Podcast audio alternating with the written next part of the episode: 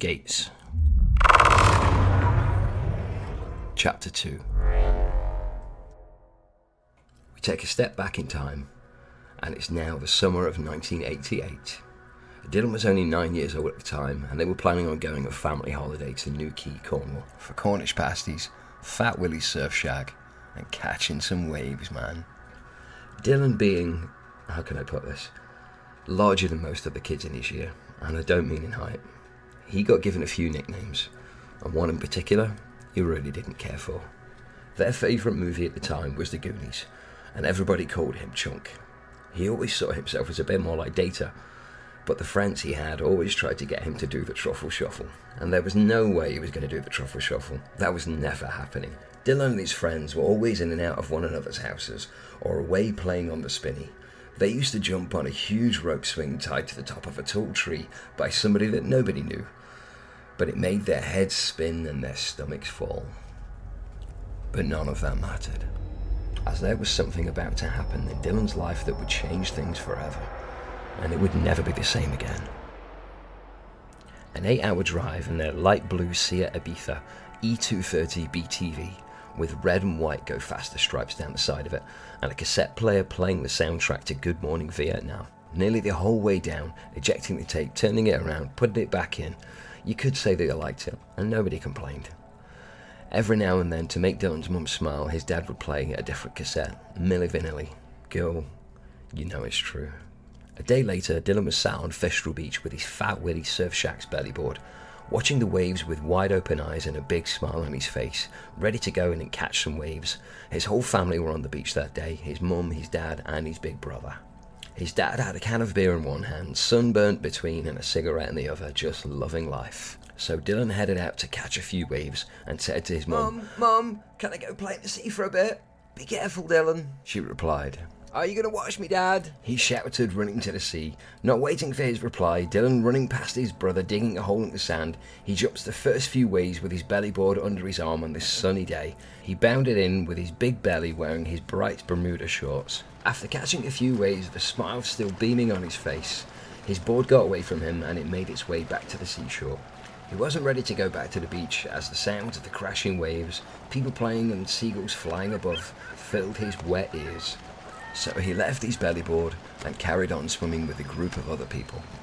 He was finally acclimatized to the cold water and he felt quite brave. He attended a weekly swimming club at this time and he was quite a strong swimmer for a nine year old. His feet could no longer touch the floor and he turned away from the beach looking out to sea, hopefully so he could see a pirate ship, like the one at the end of the Goonies.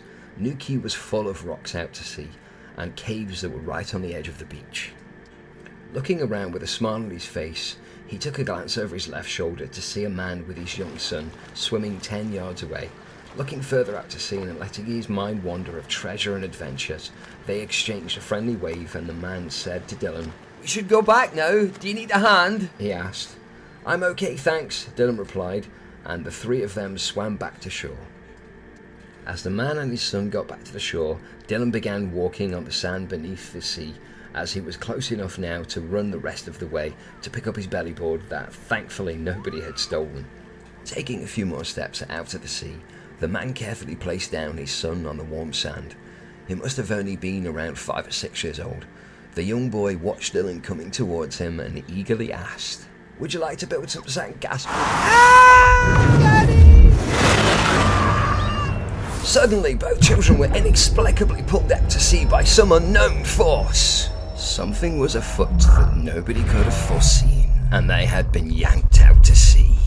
After proverbially pulling his heart out of his chest, Dylan felt a little more at ease because the other boy had grabbed hold of the belly board and he wasn't in this alone. The young boy screamed and shouted towards the shore. His father, Bill, spun around in utter disbelief hearing his son's screams. Instinctively, without thought, Bill ran straight into the shallow water and dived into the open sea to rescue his son.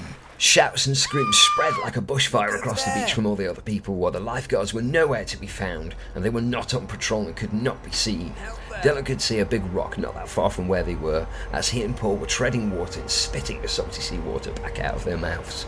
Dylan said to Paul, We need to swim to that rock over there. Do you see it? My legs are getting tired. Paul said as he started to cry the last few words out. Paul was only five and he clung to the board for dear life as they made their way to the rock, splashing waves against it. It looked like a bear's head, shoulders and all, sticking out of the water. It stood solid, with the oceans raging all around its edges. It was their salvation.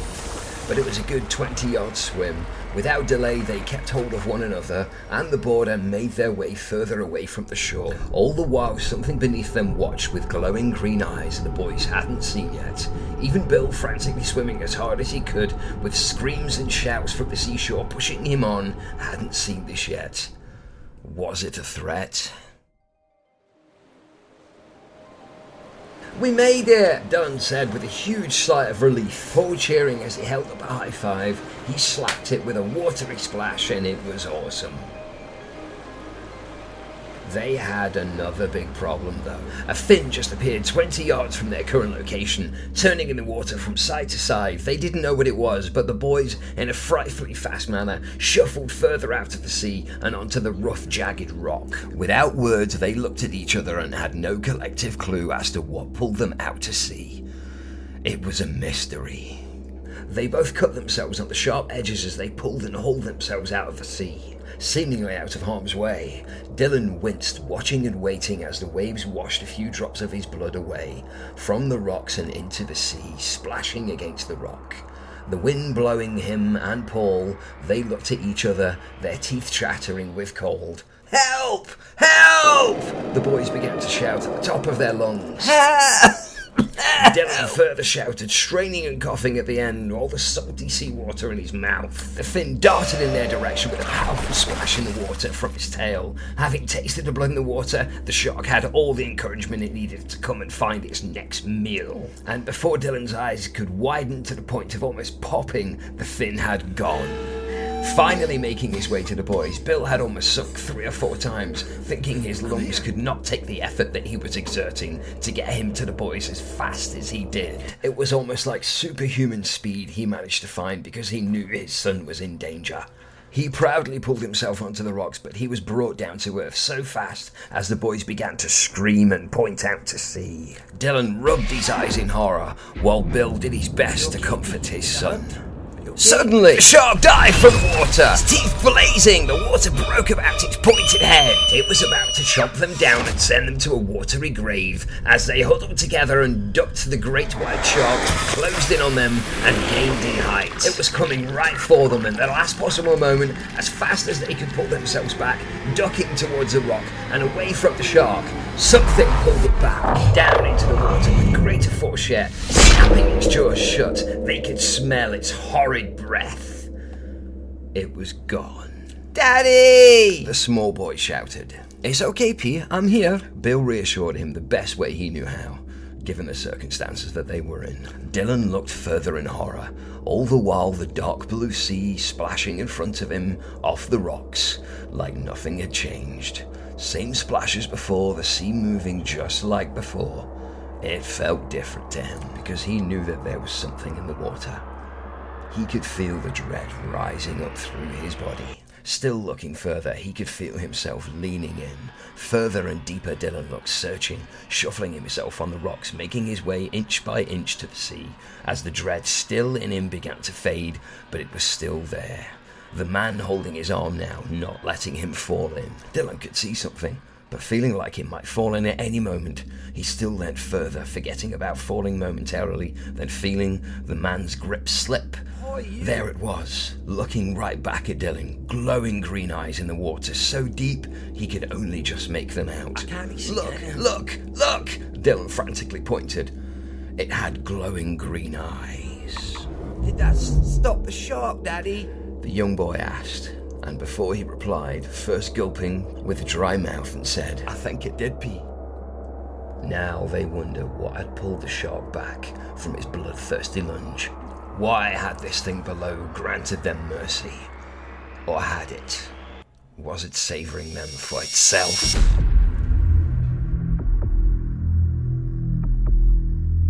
A few moments went by of silent staring, wind blowing and waves crashing off the rocks. Its eyes slowly closed. and were gone. As Dylan came out of the trance he was in, just looking at those glowing green eyes, he was grounded by Paul's chattering teeth from all the cold. Suddenly, without warning, a 10 foot wave came crashing down on the three of them. As the thing with an immense turn of power under the water spun around to generate this wave, the water was seemingly warm and comforting amongst all the cold. Even on a hot summer's day, the wind, while you're wet, would cut you in half. Meanwhile, two lifeguards who arrived on the scene moments after being alerted by onlookers swam out to sea towards Bill and the young boys. The first of the lifeguards carefully and slowly lowered the boys, one by one, still bleeding, into the sea. Paul winced as the salt water touched his open wound. Daddy! He cried out to Bill, who was carefully working his way back into the water. It's gonna be okay, P. Bill assured him. Eventually, all three were off the rocks and back in the water, fear still gripping them tightly. They were carried back to shore, and not before testing their skills at holding their breath and being further scared by the natural awesomeness of the sea. They had to duck their way back under the waves to escape the pull of the current, so eager to pull them back out there.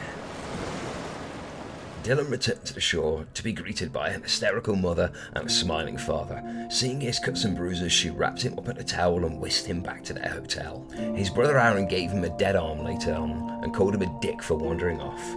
Looking at the cuts on his hands and his knees and his ankles, they made him feel alive. He had just seen a glimpse of something he didn't understand or have any idea what it was. Would he ever see the man and his son ever again?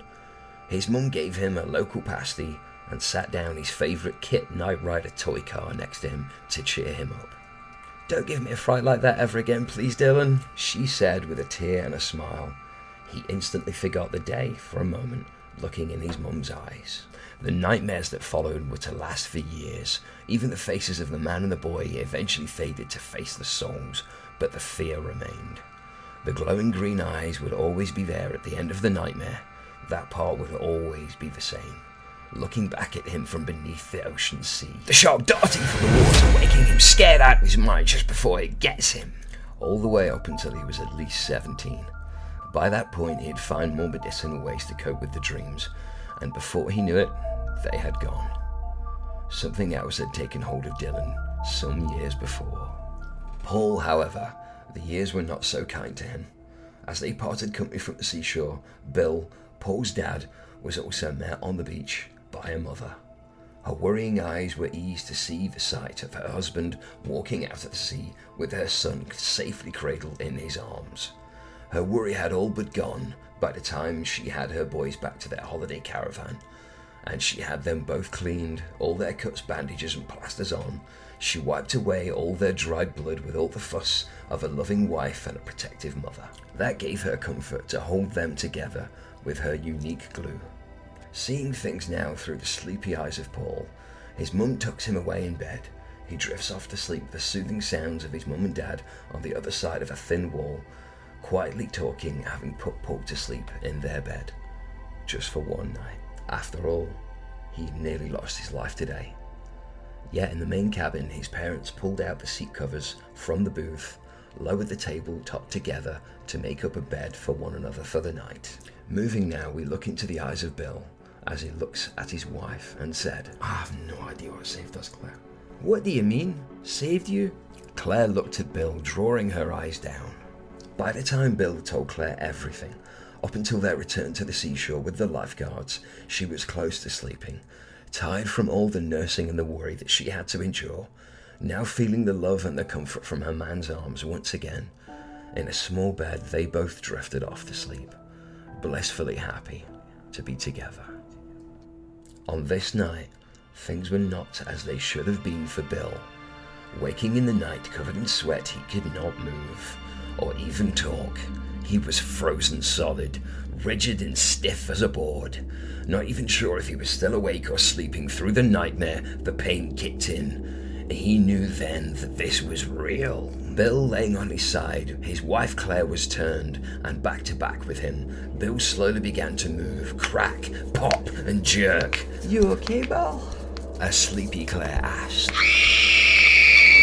She screamed, feeling the water pushing past her, waking Paul in the other room. Water was flowing out of Bill's body. Salty seawater oozed out all over the bed, spilling on the floor of the caravan. Bill, still horrified from his previous encounter with the green-eyed thing from the deep and the man-eating shark, his mind was no longer inside that caravan. It was back on the rock. His teeth began to sharpen. His skin began to turn dark, smooth and grey. Bill, what the fuck is going on? Claire belted out, almost at the top of her lungs, with hope his arms would warm her. Instead, only the dark room blurring her sight of what was truly happening right next to her. If she only knew, she would take Paul and run for her life. With the dog backing out his first transformation, Bill did not have conscious control of his actions. In his eyes, all he could think about was the shark that got so close to biting the face off him. And snap!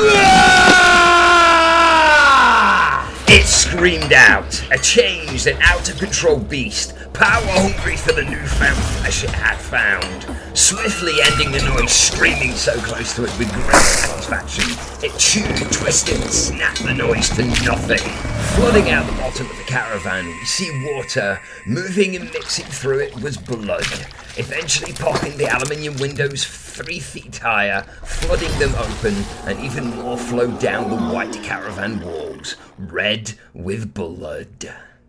All the while, Paul shook, shivering, soaked, and stuck, totally frozen in a drenched bed temporarily warmed by him wetting it, unable to leave this small room for fear the beast had returned to finish the job.